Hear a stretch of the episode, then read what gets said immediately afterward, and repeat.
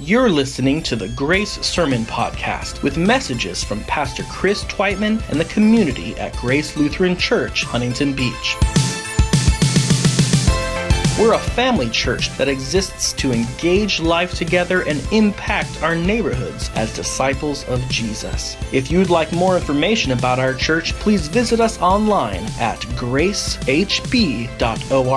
Now, stay tuned for today's message.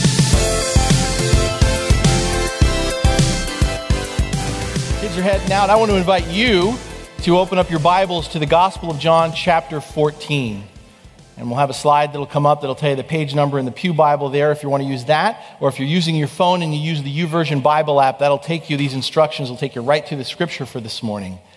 As you're turning there, we, through this season of Lent that I just described to you, we're going to be continuing our study of the Gospel of John. Pastor John uh, excellently took us through the first half of the Gospel of John by talking, taking us through the ministry of Jesus Christ. And what we're going to do during Lent is we're actually going to focus on an extended conversation that Jesus has with his disciples in the latter part of the Gospel of John, chapters 14 through 17. This is actually formally known as Jesus' farewell discourse. And if you haven't looked at it in a long time or maybe ever, it's typically a section that we kind of skim over during Holy Week on Thursday night before Good Friday. But for the next few weeks, I'm going to provide, uh, here's what I'm going, to, I'm going to provide a brief overall summary of Jesus' teaching in each of these chapters. And then what I'm going to do is I'm going to narrow in on a particular theme for us to consider in our walk with Christ today. And as you're getting there to John 14, I just want to kind of set the table for you by asking you this question How do we make a journey when we don't know the destination? You know, if I said to all of us right now, let's go, for most of you, before you started to move, you'd likely ask, well, where are we going? I mean, how many of you would go on a trip without knowing the destination? There's a couple of you, I know, but most of us. Yeah. And I know who you are too. I know exactly who you are. For most of us, we're not going to go on a trip unless we know the destination. I mean, put it more, more simply, how can we go somewhere we've never been before without an address? These are the questions that really are at the heart of our passage today. And if you've gotten there, if, you, if you're open to chapter 14, you'll notice something. You'll notice we've come into the middle of a conversation that Jesus has already started with his disciples. So before we dive into it, let me catch you up on what's happened so far. Jesus and the disciples are in the upper room. They've just celebrated the Passover feast. Jesus has shocked his disciples when, in the middle of that meal, he got up, disrobed, and then proceeded to wash each of their feet. In essence, reversing roles as he, their master, began to humbly serve them. Then, at the end of the meal, the end of the Passover feast, Jesus institutes a new meal. As he breaks bread and passes around a cup of wine, Jesus points to these elements as being his body and his blood, reflecting the sacrifice he will make, not just for them, but for all the world. And if that wasn't enough, in the midst of these astounding experiences that are taking place, Jesus also has said some pretty disturbing things. The disciples have just learned that one of their own is a traitor. And after Jesus says this, they witness Judas disappear into the night.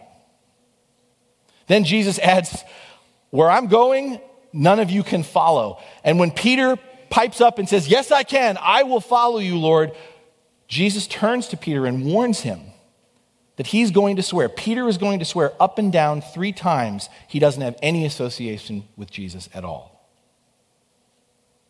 This is where we're coming into the conversation. And, and as you can imagine the scene, the tension and anxiety in the room are palpable. I don't know if you've ever had this experience, but it's like a family meal, right? Where things get awkward really fast. One person says something, another person's like, everyone gets that deer in headlights look, right? And no one says anything. This morning, as we pick up the conversation, Jesus breaks the stunned and awkward silence of the moment by saying these words Do not let your hearts be troubled. You believe in God. Believe also in me. My Father's house has many rooms. If that were not so, would I have told you that I am going there to prepare a place for you?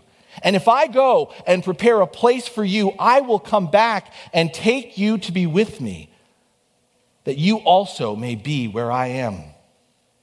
You know the way to the place where I am going.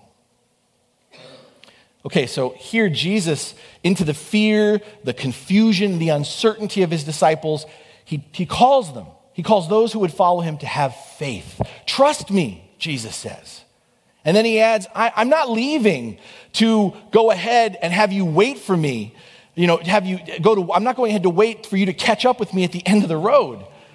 Jesus says, No, my departure is specifically for your benefit. It's to prepare a place for you. And then Jesus reinforces again, he's not abandoning his disciples. As he mentions, he goes to do this work, but he's doing it so that they can be where he is. And as Jesus promises to come back and bring them home with him, he assures his followers, You know the way to where I'm going. Jesus is trying to give in this moment his disciples a little direction. But Thomas interrupts, asking something probably all the disciples are thinking too. Thomas says, Lord, we don't know where you are going. So how can we know the way? Thomas asks a legitimate question, right? If one doesn't know the destination, how can one know the route to take? If we don't have the end point of the journey, how can we trust that the directions will get us there? Thomas is looking for clarity. To which Jesus redirects the question. Jesus says, I am the way and the truth and the life. No one comes to the Father except through me. If you really know me, you will know my Father as well. From now on, you do know him and have seen him. Thomas wants a destination, right? Thomas wants a destination. But Jesus here doesn't point to a path, a series of steps, or rules to follow. Jesus doesn't pull out a map with stages of enlightenment or pillars of faith to mark off one's progress. Thomas is fixated on the location of the Father's house. But instead, you notice it, Jesus points to a relationship himself. Jesus declares he is the way, he is the truth and the life. And then Jesus points to his Father and then himself. Knowing Jesus, knowing the Father are the only directions the disciples need. But then Philip interrupts, speaking again, not just for himself, but for the rest of the disciples, when Philip says, Okay, this is great, this is great, Lord, this is great, but just show us the Father, and that will be enough for us. What we have here is a failure to communicate. Did Philip not just hear what Jesus said? Was he not paying attention to what Jesus has been saying since his first day on the job? No, Philip, Philip wants direct access, right? No, Philip says, look, no more middleman. Let us just see the Father for ourselves and we'll be good to go. But Philip doesn't get it. To know Jesus is not only to know the Father, but Jesus has just said it, it's to have seen the Father. And it's this is the point where it becomes clear in the conversation. Even the disciples don't fully understand who Jesus is. And you can't help but hear a little bit of hurt or disappointment in Jesus' response when he says, Don't you know me, Philip? Even after I have been among you for such a long time? Anyone who has seen me has seen the Father. How can you say, Show us the Father? And then Jesus goes on to say again, He is in the Father, and the Father is in Him. This is something He's repeated throughout the Gospel of John. Jesus, throughout this Gospel, presents a relationship of such intimacy with the Father that they are in total sync with each other. They are in such a perfect communion of relationship. One way to think of it is Jesus is the mirror image of the Father. And what's great, what's amazing in this chapter, if you still have those Bibles open, is what Jesus does next is he goes on to talk about how this relationship of unity shared by the Son and the Father is the one we were created for. It's the kind of life Jesus came to invite us into and to make possible for us. Jesus says, I will not leave you as orphans. I will come to you because I live you also will live. And catch this on that day, you will realize that I am in my Father, and you are in me, and I am in you. And then Jesus goes right to the next place of explaining how we can experience this life that he envisions for us. And you'll notice if you're looking at it, and I have, I've isolated a couple of them on the next slide, he makes this explicit association repeatedly, five times, between love and obedience. Jesus says, If you love me, you will keep my commandments. The one who keeps my commandments is the one who loves me. If anyone loves me, he will keep my word. The one who doesn't love me will not keep my words. I love the Father, and just as the Father commanded me, so do I to you. Now, this is the part in the conversation where if we're not careful, if we're not really paying attention right now, if we're just doing a cursory reading or half listening, we could hear Jesus repeat these things five times and we could walk away from this conversation and hear from Jesus nothing more than a checklist of to dos.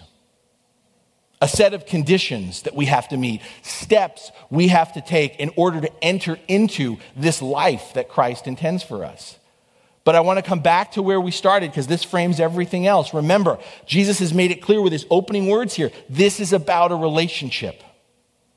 It's about a relationship. It's about a relationship initiated by the grace of God. It's about a relationship made possible by the work of Jesus. It's not primarily about what we can accomplish on our own.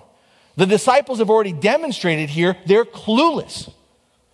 They're, they do not have the capacity to go, to even know where to go, how to follow in terms of what Jesus is laying out for them. This is not about what we have to do in order to enter into this life. To reinforce this, Jesus in this conversation introduces a new member of the divine family to them. When he goes on to say, And I will ask the Father, and he will give you another advocate to help you and to be with you forever, the Spirit of truth. What's happening here is Jesus is anticipating, he's promising the arrival in the, in the arrival of the advocate or what he calls the spirit of truth, what we know as the Holy Spirit. And as we go on in these conversations over the next few weeks, much later, Jesus is going to more explicitly declare that this relationship of unity shared by the Father and Himself and the Son includes the Holy Spirit. And the Holy Spirit is the means for us to enter into this unity, into this life. It's the Spirit's relationship with us which by extension is being part of the family, right? Part of the communion of the Father and the Son. That's what Jesus points to the Spirit as our means to be able to follow Him and to enter into the life that He has to offer us. He goes on here and says, The advocate, the Holy Spirit, whom my Father will send in my name, will teach you all things and will remind you of everything I have said to you. Peace I leave with you, my peace I give to you. I do not give to you as the world gives. So do not let your hearts be troubled, and do not be afraid. This is a really a pivot point here in this conversation. What we need to hear because we are doers is that Jesus is laying out that the Spirit is what's key. The Spirit enables us to understand what we could not otherwise comprehend when we, like the disciples, don't listen very well or just plain forget, the Spirit takes the words and the works of Jesus and reminds us of them. Even more than this, as Jesus will develop, the Spirit teaches us all things by filling out our understanding of what Jesus said, as well as, as, well as equipping us to follow Christ by doing what Jesus did. So when Jesus talks five times and makes this connection between love and obedience in this chapter, and he'll say, he'll repeat this concept again, the key is Jesus is the one who models the connection between love and obedience. Jesus is the one who builds the bridge between love and obedience so they're not mutually exclusive, but instead flow into and out of each other.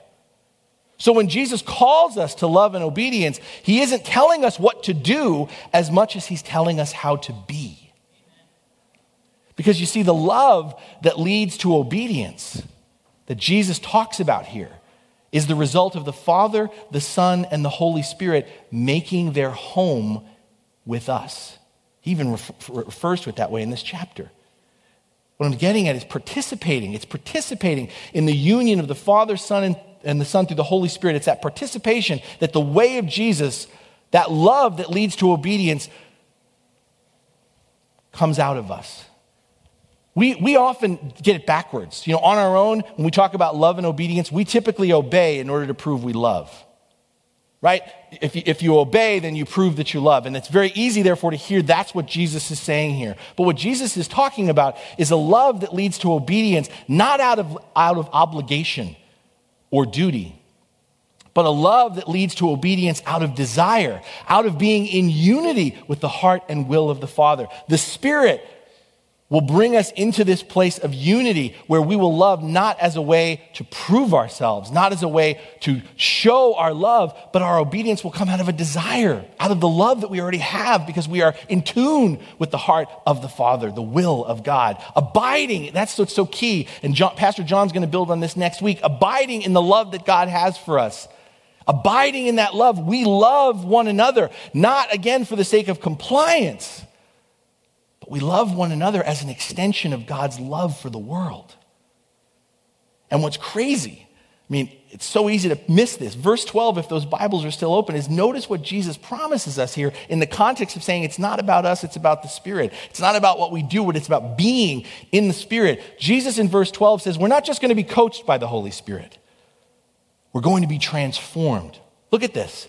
The Spirit that teaches us how to love and spurs us on to obedience will not only enable us to mirror the work of Christ, to reflect what Jesus has done, but Jesus says we will be empowered by the Spirit to deepen and widen the tapestry of Jesus' reach by going beyond what we read in the Gospels to do what Jesus says are even greater things. Now, that's got to cause you to just stop and say, wait a second, how is that even possible? That's crazy. How is it possible that we could do greater things than what we read about in the Gospels? Because Jesus has told us it's not about what we do, it's about what the Spirit can do in and through us.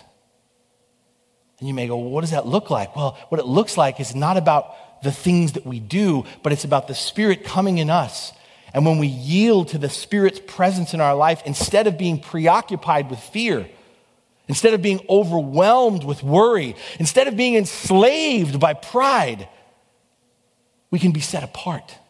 We can be opened up by the Spirit and become bold and courageous through a new posture of faith, hope, and love. All those things that we're unable to do on our own, right? All these things that we hear Jesus talk about, and so many of us are like, man, that just seems out of my league. And it is out of our league. All those things we can't do on our own in our own willpower that Jesus says we will be able to do. Love our enemies. Forgive those who've wronged us. Embrace those who are different than us. Being open rather than closed to share with those in need. We're going to receive the freedom and the power to do those things by yielding to the Spirit by letting the Spirit reign in our lives, by letting the Spirit direct our thoughts, our feelings, our actions. And Jesus adds just the, the cherry on top of the sundae here when he says, and through it all, this work that the Spirit can and will do in and through us as followers. Through it all, in the midst, even in the midst of the struggles, even in the midst of the challenges before us, through the Spirit, through it all, Jesus says, we will have peace. Not the peace of the world, but the peace of Christ. The peace of the world is a timeout in the midst of the conflict, right? That's what the best the peace of the world can be. The conflict goes on and we say, What's at peace? Timeout.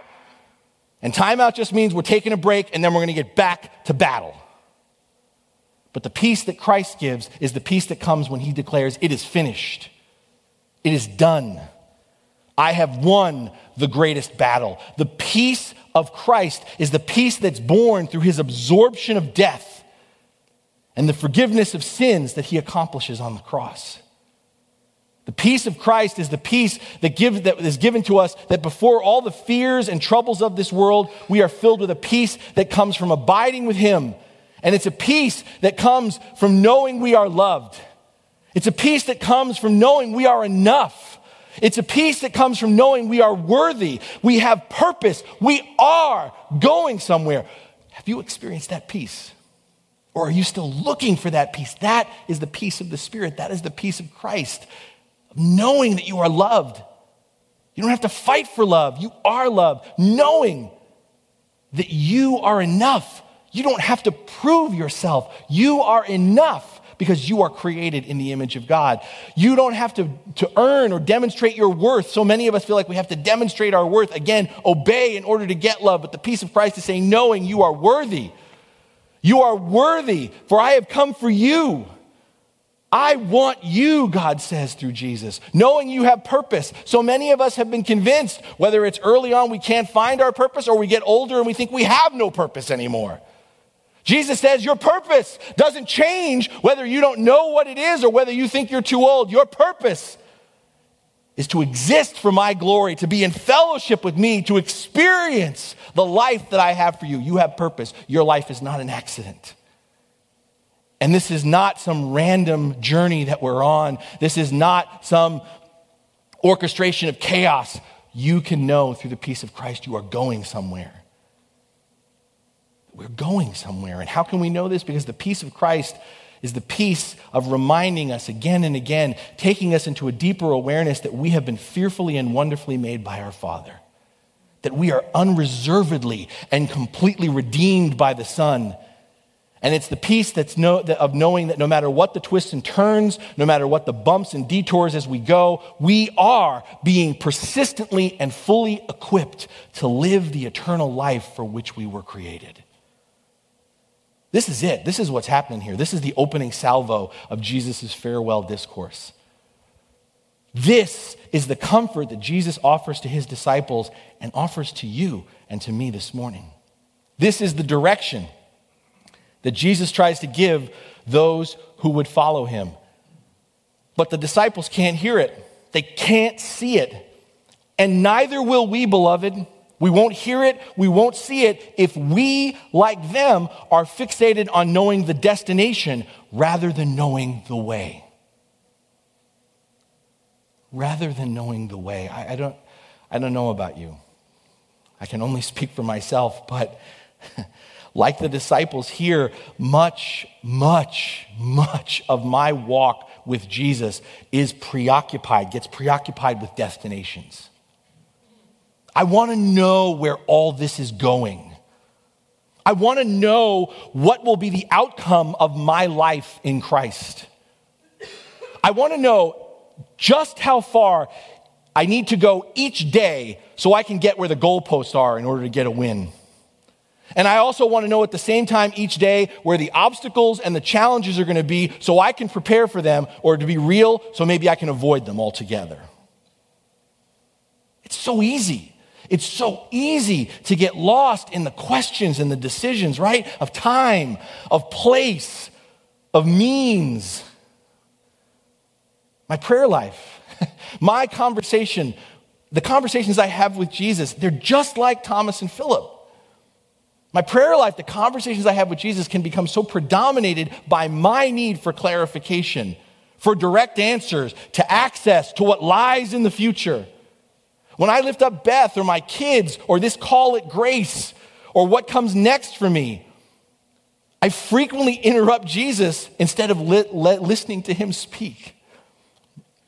I mean, if I'm honest, if I really just really just expose myself, if I'm honest, my prayers, my time in scripture, even when I worship like we're doing this morning, those prayers, that time in scripture, worship, it's less about devotion to Christ sometimes and more about trying to achieve a spiritual shortcut to get to my desired destination. Even godly ones, even ones that I believe are of the Lord, I just want to get the shortcut to get there. Jesus keeps calling me to abide, but I just want to make an appointment with him and get on with my day, to get a move on to where I think I'm going. I say repeatedly that I trust Christ, that I'm putting everything in the Lord's hands. But I find myself saying that while at the same time I'm looking for a more detailed roadmap or GPS. I don't know if you can relate to any of this. It's just me. But when I'm tempted like this, and it comes a lot, it's crazy when I think about it. When I'm tempted to be more concerned with where Jesus is taking me than where he is right now in my life, in my circle of community, I need to hear, and maybe you do too, what Jesus tells Thomas Chris, I am the way. I am the truth. I am the life. It's not about the destination, it's about the way. The way is not a place. People, the way is not a place. When Jesus calls his disciples, when Jesus calls us, he says, Follow me, not meet me over there. Jesus doesn't merely teach us the way or show us the way. Jesus doesn't blaze the trail of salvation, then tell us to pursue his shadow. The Christian life is not thanking Jesus for the directions and then shoving off to follow his footsteps on our own. The way is a person. Jesus is the way. Following Jesus is not necessarily always knowing the path or necessarily knowing the place where we are going. But following Jesus is knowing the one who is with you and for you with every step you take. We do not know the destinations, but we do know the way. It's not about what's next, it's about who goes before us. The one who prepares a place for us, even as he comes back to bring us where he is. I don't know if you caught this, but when Jesus speaks of going to prepare a place for us, he uses this image of a house. But guys, remember, he's talking about a state of relationship. Jesus is not talking about an actual place, some other world beyond death. And that's how most of us hear this. But we've heard this repeatedly in Scripture. Jesus tells us this countless times while he's with us in the Gospels. The house of God, the Father's house, is a building not made with human hands. As Jesus repeatedly declares in the Gospels, the location where the presence of the Lord resides is not a temple in Jerusalem, it's in Him. So, when Jesus talks about preparing a house, what he's using that image to talk about is the preparation of a relationship. What Jesus prepares for us is a relationship, a new way of relating to God, a new way, no longer separated by our sin, no longer beyond our apprehension. Through his work on the cross and the resurrection, Jesus inaugurates a new possibility for us. A life not apart from God, but life being with God, dwelling in the presence of the Lord. That means we're not left alone to battle through all the storms and valleys that come along in life with only the hope of a grand reunion with our Father on the other side of eternity. And many of us, that's how we're living this life. Jesus has done all this for us. Okay, it's up for us to follow him. Storms and valleys come our way, and we'll see our Father on the other side of eternity. Jesus completely blows that understanding apart here. The many rooms in the Father's house that Jesus talks about are not your reserved room in heaven. The many rooms that Jesus talks about when he uses this analogy of a house are the uh, innumerable spaces and moments in this life where we can abide in the Lord's presence now. Even as we anticipate the everlasting life we will share with our Creator when all things are made new.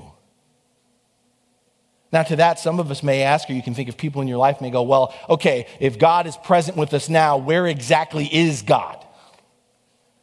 I mean, how many people today, can you think of them in your mind? Have you been this person? How many people today are still asking, like Philip, to see God firsthand?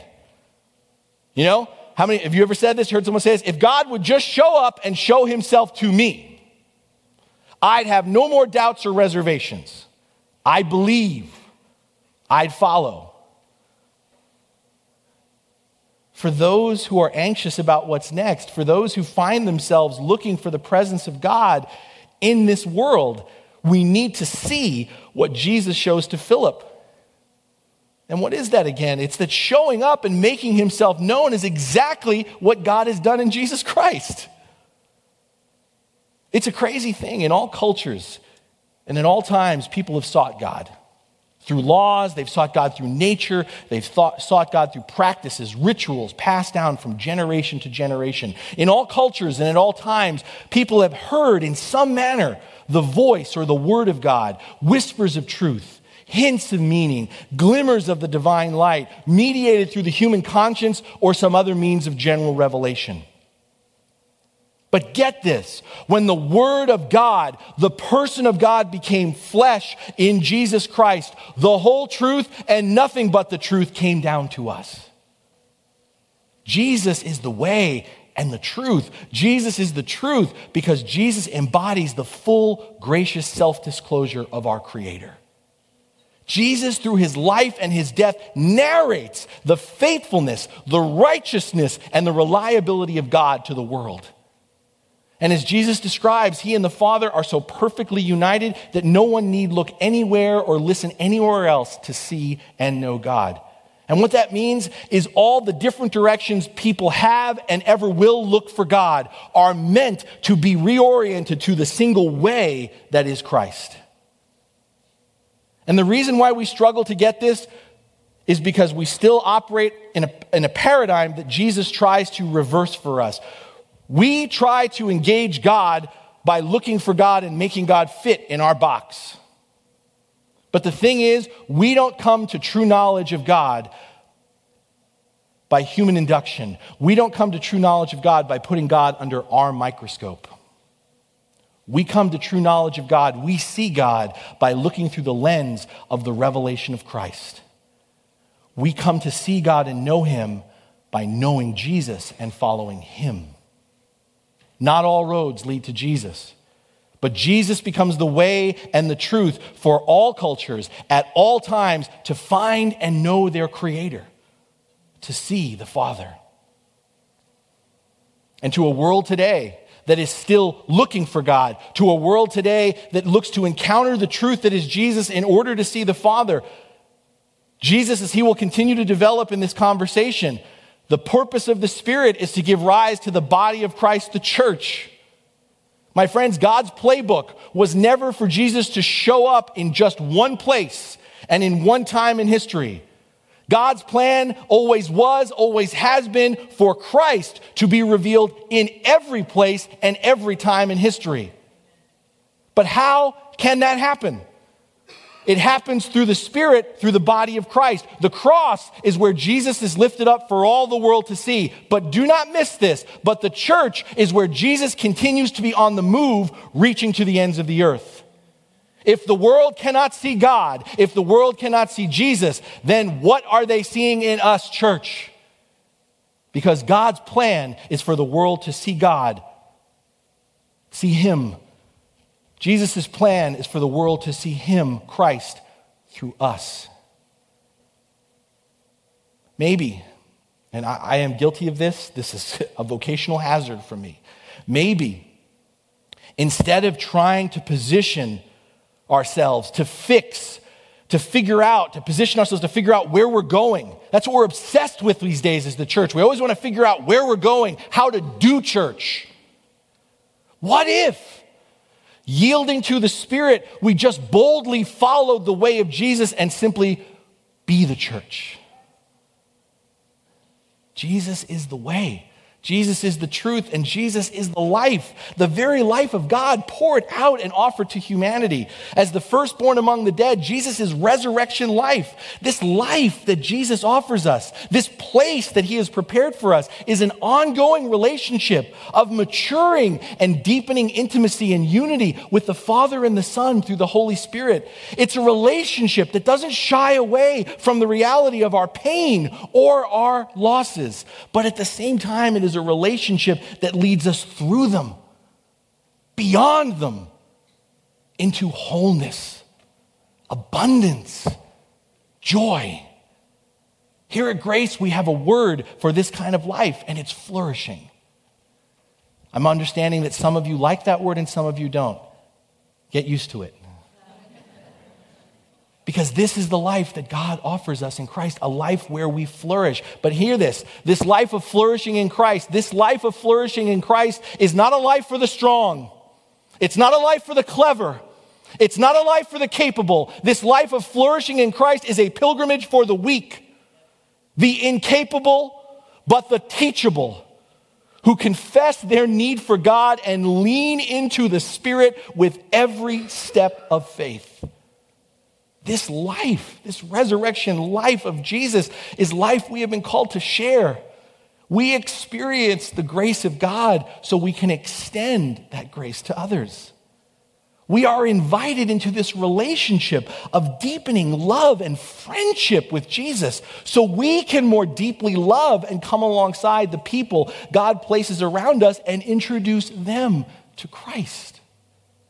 When we live that life, our life in Christ, then the people around us won't see us they'll see Jesus alive and well and in our midst today. My friends, we don't always have the destination. The destination. There is no map for us to see what comes next. Even in the span of each single day that we have before us, we don't know what will happen next. We cannot be sure of what tomorrow brings. We are totally unaware of the limits of the possibilities for our lives, for this world that still lie ahead. And we cannot even begin to imagine or hope for all that God has prepared for those who love Him. But have no fear.